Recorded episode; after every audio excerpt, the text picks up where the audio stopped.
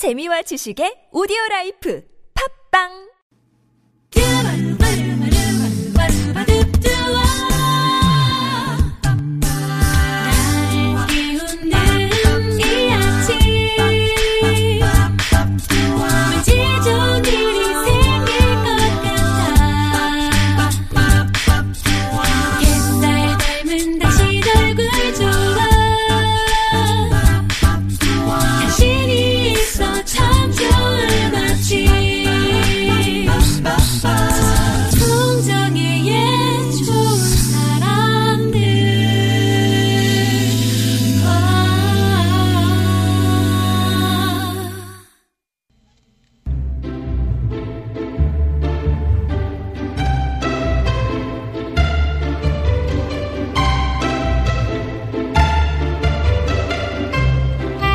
러시아의 데모노 톨스토이가 이런 말을 했습니다. 모두 세상을 바꾸겠다고 생각하지만 누구도 스스로 변하겠다고 생각하지 않는다라고요.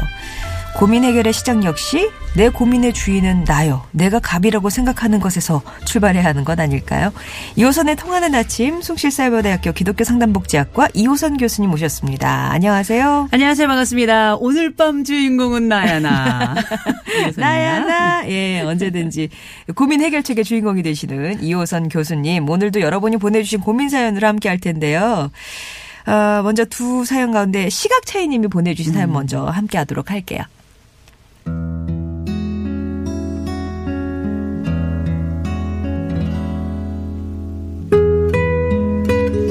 안녕하세요. 남편과 함께 교직 생활을 하고 있는 중년의 교사입니다.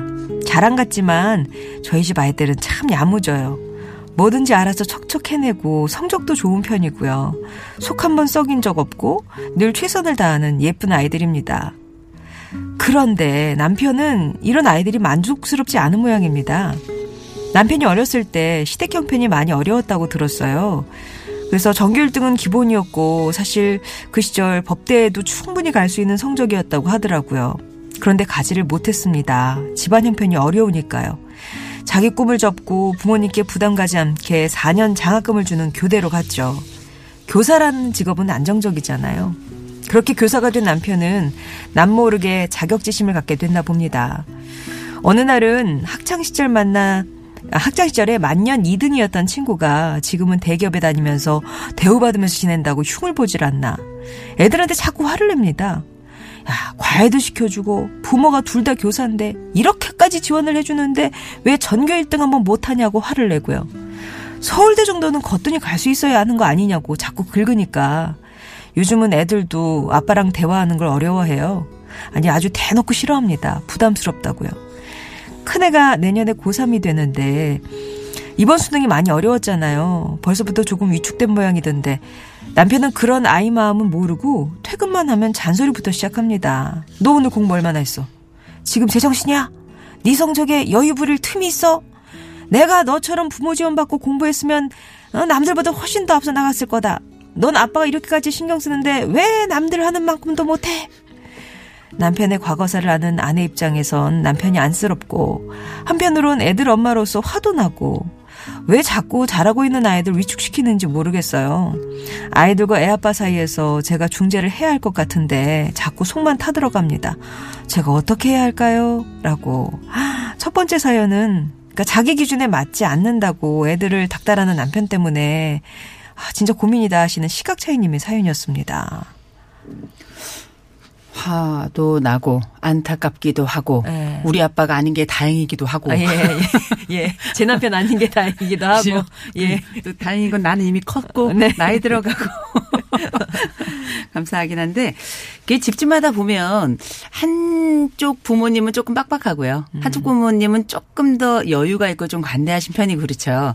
그래서 보통 보면 부부의 합을 평균을 내보면 집집마다 평균값은 비슷합니다. 네. 그렇긴 한데 이제 문제는 뭐냐면 이 아이들이 어떤 문제를 일으키는 것도 아니고 또 이 아이들이 가지고 있는 어떤 평가 지점에서 부족이 그렇게 대단히 보이는 것도 아닌 것 같은데 딱 하나 아빠 성이 안 차는 거죠. 그 성에 안 차요, 그렇죠. 맞아. 성이 예. 안 차요. 예. 그러니까 이 아빠 입장으로는 그렇다고 애들이 뭘 잘못하거나 또 아빠가 나빠서가 아니라 아이들 잘 되고 아빠로서 아빠 역할 이렇게 하는 게 당연하다고 생각하고 이런 더 큰 노력이 나중엔 아주 엄청난 열매로 다가올 것이다. 음. 이런 확신을 또 가지고 있는 분이기 때문에 어떻게 보면 뭐 아빠가 이렇게 하는 게 이상한 건 아닌데 문제는 정도죠. 네. 뭐든지 예. 정도고 또 중요한 건 시점인 것 같아요. 음. 시점과 정도 이 두 가지가 잘 맞으면 사실은 이 상황에서 우리 집은 문제가 될 게 하나도 없죠.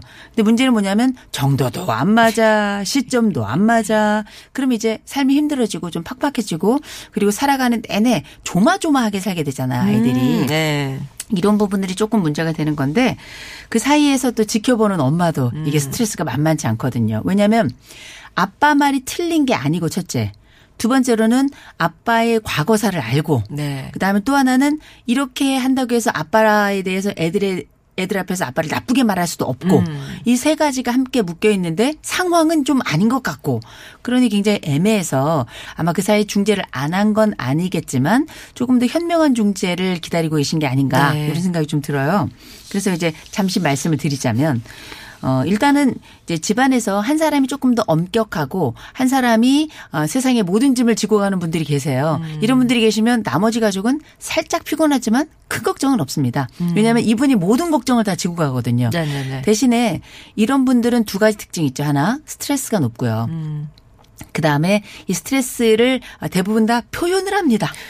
매번 그것도 반복적으로 음. 똑같은 말로 그리고 단 한 번도 빠짐없이 음. 그런 이게 원칙주의자들이 가지고 있는 여러 특성들을 아마 이 남편이 지금 가지고 계신 것 같아요.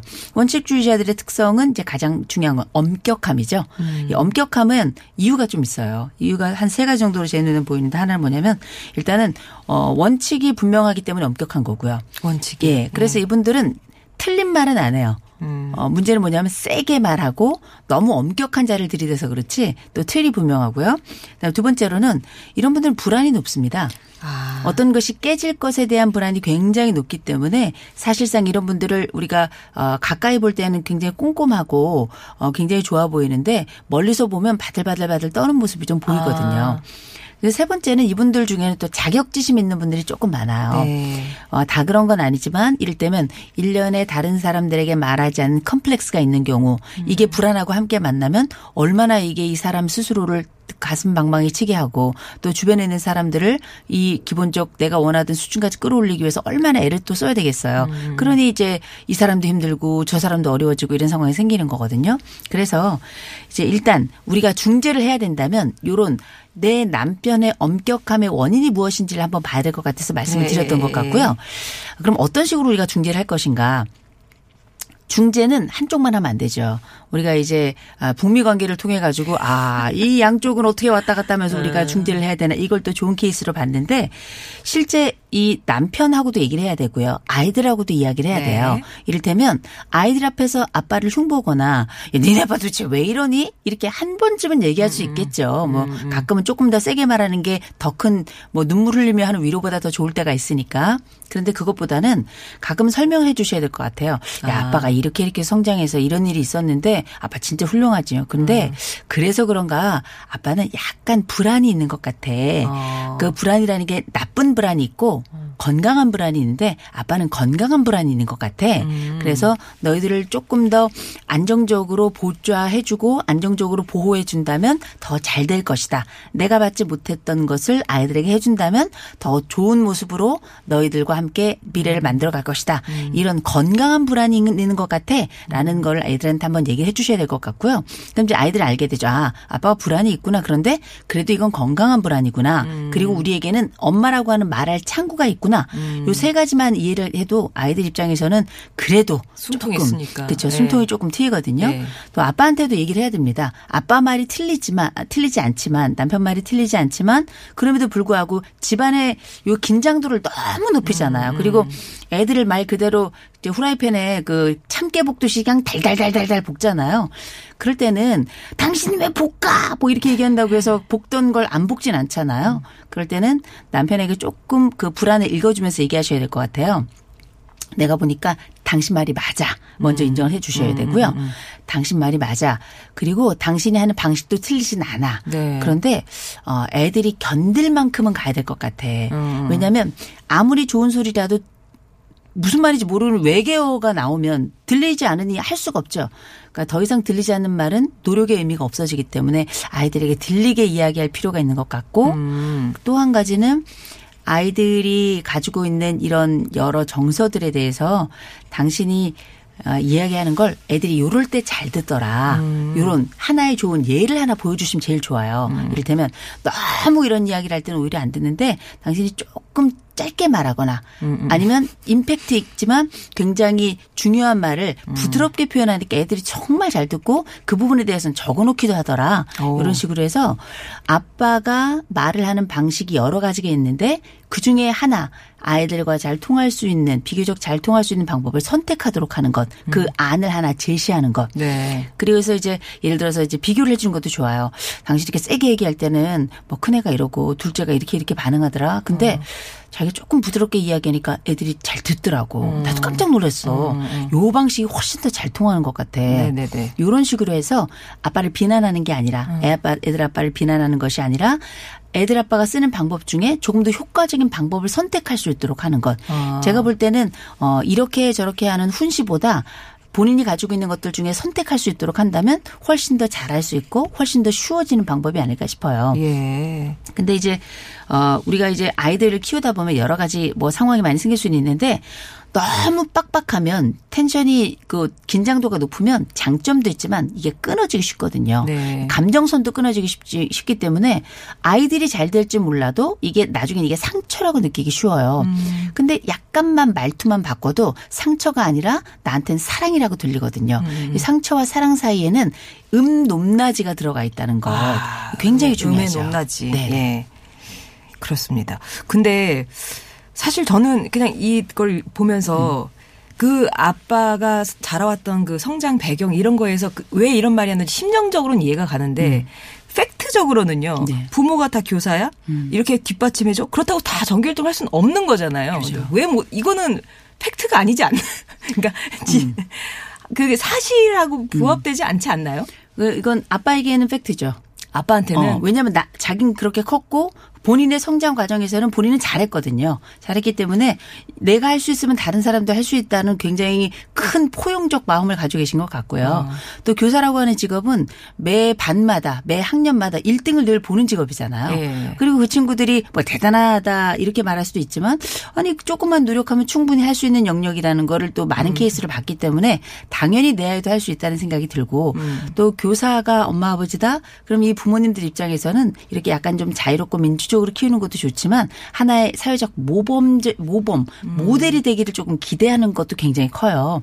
그런 마음이기 때문에 어쩌면 아버지가 이루지 못했던 못 이룬 것에 대한 심리적 보상을 그러니까. 아이들에게 얻는 것 어, 같고 예. 근데 그 과정에서 생겨나는 여러 스트레스들이 오히려 아이들을 더 압박하기 때문에 자유롭지 못하면 물건을 좀 쉽게 떨어뜨리죠. 음. 네. 긴장하면 더 빠르게 넘어질 수 있거든요. 그래서 이런 부분에 대한 긴장도 집안이 가지고 있는 전체적인 긴장도를 낮추는 방법 중에 음의 높낮이 또 어. 우리 또 장단 왜 덩더렁 덩더러러 쿵기더 쿵더러러 이러면 장단이 되지만 덩더러러 콩콩콩 이러면 이게 사실 우리에겐 소음이 되는 거라 예. 리듬을 찾아갈 수 있도록 해주는 것 이게 제가 볼 때는 이 집의 중재자가 해야 될 가장 중대한 역할이 아닐까 싶어요. 아, 어렵네요. 쉽지는 않지만 네. 제가 볼 땐 요 사연을 적으신 분의 요 어떤 말투, 그다음에 분석 방법, 그다음에 아이와 어, 그 아빠 사이에 이렇게 느낌 이런 걸 볼 때는 음. 충분히 사랑도 있고요, 전달력도 있는 분이 아닐까 싶어요. 예, 예. 그러니까 아이들한테는 아빠에게 약간 건강한 불안이 있다 이런 걸 이제 주지시켜주고 아빠에게는 아이들한테 좀 효과적으로 어, 어, 그 의사를 전달할 수 있는 방법을 좀 선택하게끔 옆에서 네네. 도와주시는 거. 예, 그렇게 좀 어, 중재안을 찾아가시는 게 어떨까 싶습니다. 시각 차이님께 이런 해결책 드렸네요. 노래 한 곡 듣고 와서 다음 사연 함께 할게요. 핑크입니다. Just give me a reason.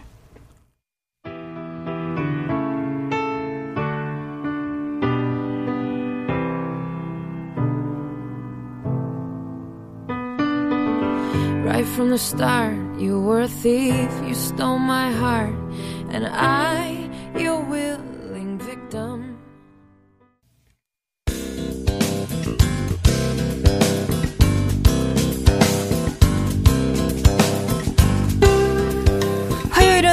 해결하지 못하는 크고 작은 고민들 머리 맞대고 함께 고민해 보고 있습니다. 2호선의 통하는 아침 오늘 두 번째 고민 사연이에요. 붕우 유감님이 보내주신 고민입니다.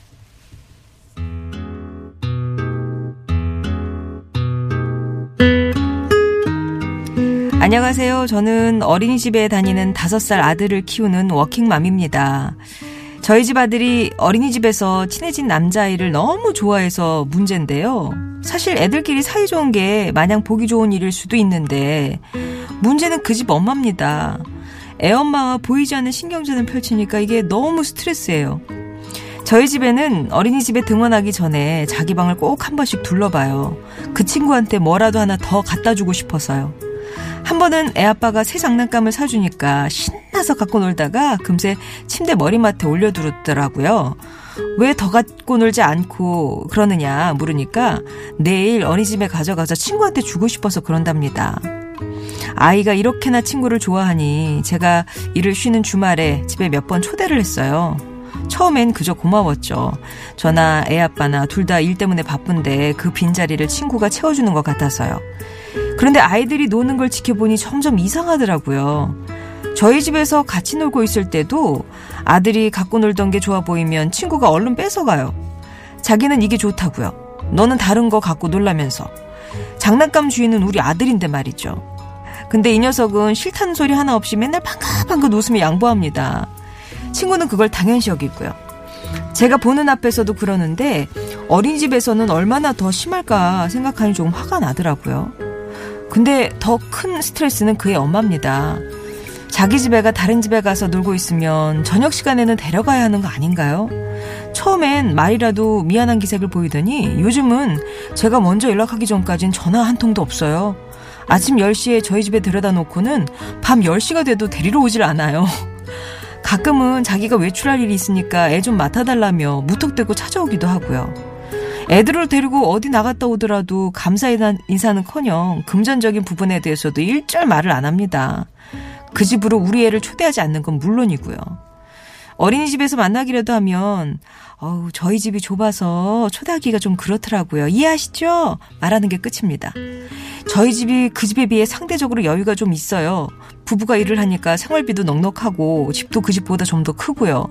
그러니 저희 집에 애 맡기는 걸 싫다고 딱 잘라내기도 힘들고 그러다고 아들 녀석한테 그 친구랑 놀지 말라고 할 수도 없고 친구가 놀러 오지 않는 주말이면 오전 내내 울고 투정 부리기를 반복하거든요. 그런 아들을 보고 있으면 제가 일한다고 애를 외롭게 한 건 아닌가 싶어서 속상하고 아 동생을 낳았어야 했나 싶어서 마음이 복잡하고 그래요. 제가 스트레스를 받으, 받으면서라도 계속 아들이 친구랑 어울릴 수 있게 해야 할지 아니면 관계를 끊고 그 엄마랑 일을 만들지 말아야 할지 정말 고민입니다. 아, 두 번째 사연은 친구에게 음. 뭐든 퍼주는 아들과 그걸 당연하게 여기는 아들, 친구, 부모 때문에 고민이라는 아, 그래서 붕어 유감님이시군요. 네. 붕어 어, 유감이네요. 유감이네요. 음. 진짜. 아니, 근데 어떻게 밤 10시가 됐는데 전화 한 통 없이 애들 안 들어갈 수 있을까요? 음. 근데 제가 보니까 아, 그래도 될 것 같은데요? 이게 네. 무슨 얘기냐면 어, 지금 이 사연을 주신 분의 얘기를 들어보니까 저도 아니 뭐 이런 분이 다 있나 이렇게 이렇게 호의를 권리로 하는 분들이 간혹 있잖아요. 네네네. 이렇게 무례하고 뻔뻔한 분들 같은 경우에는 이 사람이 가지고 있는 개인적 특성이 그럴 수도 있는데요. 음. 사람은 대부분 다 누울 자리를 보고 다리를 뻗거든요. 그래요. 그러니까 지금 우리 사연을 보내주신 분의 그 처해 있는 환경을 보니까 세 가지 환경이 딱 아주 맞물려 있는 트라이앵글로 음. 생애 정점을 찍고 있더라고요. 아, 튼튼한 삼각대네요. 그렇죠. 음. 절대 흔들리지 않습니다. 않습니다. 음. 무게 중심이 확실해요. 피타고라스가 우리에게 뭘 보여줬는지가. 첫 번째가 뭐냐면 엄마와 아이의 특성이 먼저 눈에 보여요. 아이가 어떠냐면 옆집애를 너무 그 집애를 너무 좋아하는 데다가 막 뺏어가도 방긋방긋 웃어요. 엄마도 똑같아요. 뭐 뺏어가고 근데 약간 기분은 그런데 어떻게 티를 못 내. 얘기 한 번안 네. 하고 거기다 두 번째로는 내가 혹시 내 아이를 외롭게 했나 싶은 심정에 약간의 죄책감도 있어요. 네. 거기다 또 한 가지 세 번째가 어, 그집 엄마와 그 집 애들의 특성이에요. 네. 그집 엄마는 어떻게 그냥 쳐들어오는 특성이고 그 아이도 그냥 뺏어가는 특성인데 그 세 가지 특성이 딱 맞물려 있으니까 변치 않는 트라이앵글 무게중심 마치 피라미드의 한가운데 앉아 있는 음. 것 같은 그런 양상이 되는 건데 그 이거는 누구 의 문제일까? 음. 이거는 세 가지가 전 다 문제라고 생각을 해요. 네네네. 일단은 어, 이 엄마 같은 경우도 불편함이나 아니면 이런 무례에 대해서 전혀 이야기를 하지 않고요. 음. 당연히 상대가 이 부분에 대해서는 알아서 매너를 취하겠지. 그리고 그게 맞는 거 아닌가? 이렇게 기다리고 계신 것 같고요. 음. 아이 입장에서는 얘가 혹시 내 걸 뺏어 가더라도 얘가 나랑 안 놀아주면 어떡하나. 라는 걱정이 있는 것 같아요, 꼬맹이가. 그리고 이 죄책감이라고 하는 건 맞벌이 엄마 아버지들이 가지고 있는 공통적인 주제이거든요. 네. 혹시 내가 주중에 아이와 충분히 놀아주지 못한 부분에 대해서 어떻게 만회를 할 수 있을까 이런 보상의 지점을 늘 찾는데 이게 지금 이 집에 맞- 함께 맞닿아 있는 것 같고요. 세 번째로는 어, 이 집 이제 그 놀러 오는 어, 그 집 같은 경우는 사실은 우리가 알고 있는 어, 사람들의 매너라는 게 다 집집마다 다릅니다. 생김새 네, 다르듯 네. 지문 다르듯. 근데 이제 이분은 이제 아 지문이 잘 보이지 않고 어 이제 매너를 이제 책으로 배운 이제 이런 분들이 간혹 계시거든요.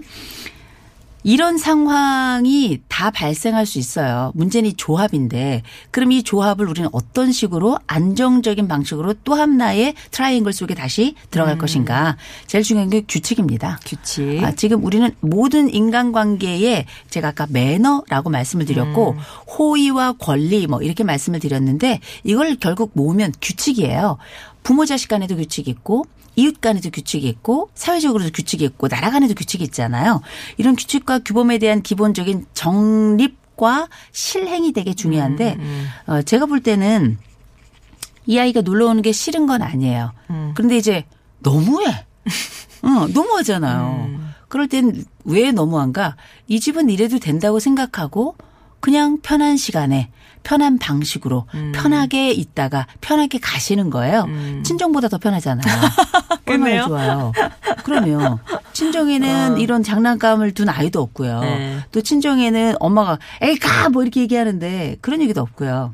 그래서 적어도 아이 내 아이와도 그렇고 또 놀러 오는 아이와도 그렇고 먼저 우리 집끼리 규칙을 먼저 정해야 돼요. 네. 8시면 서로 놀다가도 장난감 놔두고 이제 씻으러 들어가고 우리는 잘 준비를 해야 돼. 라고 하는 기본적인 주말이건 주중이건 또 주말하고 주중은 조금 다를 수 있는데요. 그 약간 기준이 다르더라도 주중의 규칙이든 주말의 규칙이든 몇 시면 우리 가족은 집 정리를 하고 잘 준비를 해. 라고 하는 게 약간 각인이 돼 있어야 돼요. 조금 아쉬운 점이 있지만 이런 규칙이 없으면 그 집은 마냥 노는 거고요. 아무 때나 찾아올 수밖에 없는 겁니다. 네. 왜냐하면 이 늦은 시간에 찾아와도 이 집은 불이 켜져 있고요. 이 아무 때나 애를 맡겨도 늘 받아주잖아요. 그리고 그 그렇기 때문에 첫 번째로는 우리 집만의 규칙을 먼저 찾을 것. 만들고. 이거 굉장히 중요하고요. 그러기 위해서는 부모가 자기의 삶의 영역을 위축시키고 좀 축소시킬 수밖에 없어요. 늦게 자야 되는데 빨리 자도록 해야 되고 뭐 밥을 뭐 10시에 먹을 수 있는데 8시에 먹어야 되고 이런 규칙을 세우고 그 시간대에는 이렇게 어 지금 이제 뭐 예를 들어서 우리 아들 이름이 뭐 자인이다. 지금 자인이네 집에는 요때는 밥 먹고 씻고 해야 돼서 자 여기까지만 놀자. 그래서 미리 사전에 30분 전, 20분 전, 10분 전에 시계를 보고 미리 딱 알려주셔야 돼요. 알려주셔서 규칙을 만드는 건 하나 중요하고요. 두 번째로는 거절을 좀 하셔야 돼요. 거절. 예를 들어서 어, 아이를 좀 맡아주시겠어요? 아유 어떡하죠? 저희가 지금 곧 나가야 돼서요. 네. 얘기하셔야 돼요. 어. 그거 뭐 약간 손꼭 나가지 않더라도 뭐 누가 오시기로 하셔서요. 그러면 애가 어 누가 안 오기로 했잖아 엄마 또 어, 그런다고요. 아이고야. 그러면 어떻게? 오신다. 뭐 예를 들어서 뭐 우리. 주님이 오신다. 뭐 이럴 수도 있고 뭐 어, 있잖아요. 네. 늘 우리에게는 우리가 믿고 있는 신이 오신다. 뭐 이럴 수도 있는데 음. 여간에 그래서 거절을 조금 연습을 하셔야 돼요. 이런 분들은 스스로 규칙을 지- 만들거나 지키지 않는 분들, 이른바 사회적 매너가 부족한 분들에게는 음. 규칙을 통해서 매너를 알려주는 것도 이웃의 어떤 도리가 아닐까 싶어요. 네네. 그래서 그건 내 아이의 규칙도 만들고 그 집 아이의 규칙도 만들고 나의 우리 집안의 규칙도 만들고 그 집의 규칙도 만드는 거기 때문에 아, 이런 부분들은 상호 그야말로 권리를 호의로 잘 바꿀 수 있는 굉장히 좋은 방법이 아닐까 싶어요. 아, 그러면은 그 아이한테는 자, 우리 집은 뭐 8시까지 음. 이제 가야 되니까 우리 누구는 7시까지 집에 가야 되겠다. 그럼 음. 얘 혼자 갈 수는 없는 거잖아요. 그러면은 그 집에 전화하나요? 아니죠. 애를 데리고 올 때 미리 얘기해야죠. 아. 어. 저희가 저 이렇게 줄 이렇게 때. 돼서요. 예. 예. 데려다 줄 때가 그리고 데려다 주면 안 됩니다. 데리러 와야죠. 데리러 어. 와야죠. 예. 어, 그래서 안 데리러 오면 전화해야죠. 아, 누구 엄마, 아이, 저희가 지금 이렇게 해서요. 지금 이제 저희가 이런 일을 해야 되기 때문에 어떻게 저 음. 우리 정희를 좀 데리고 가야 될 것 같은데요. 이렇게 규칙을 자꾸 만들어주고 주입해 줘야 돼요. 음. 우리 집엔 이거 몇 시에 자야 된다. 그렇죠. 예. 그래서 그리고 당연히 뭐 이따가 저희가 몇 시에는 자야 돼서 뭘 무슨 일을 해야 돼서 7시에는 저희가 무조건 오셔야 됩니다. 이렇게 얘기를 해 주셔야 되는 거죠. 음. 네, 네. 어. 그동안 너무 싫은 소리를 못 하셨어요. 그래서 누울 예. 자리를 만들어 주셔서 상황이 이 지경까지 왔으니 이제는 그 튼튼한 상국대 다리 하나를 부러뜨려야 되는 그런 상황이네요. 그래서 우리 집안에 규칙을 반드시 정하시고 거절도 한번 해보시고 일부러라도 좀 그렇죠. 그렇게 하시는 수- 그 예. 다리를 상다리를 부러뜨리는 게 아니고요.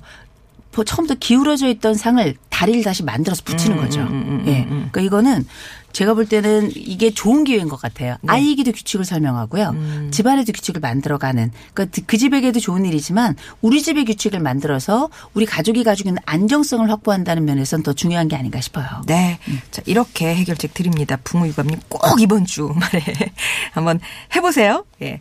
여러분도 고민 있으시면은요, TBS 앱 게시판이나 50번 1호 문자 메시지 우물정 0951번 무료 모바일 메신저 카카오톡 이용하셔서 고민 사연 보내주시면 되겠습니다. 지금까지 이호선 교수님이었습니다. 고맙습니다. 좋은 하루 되세요.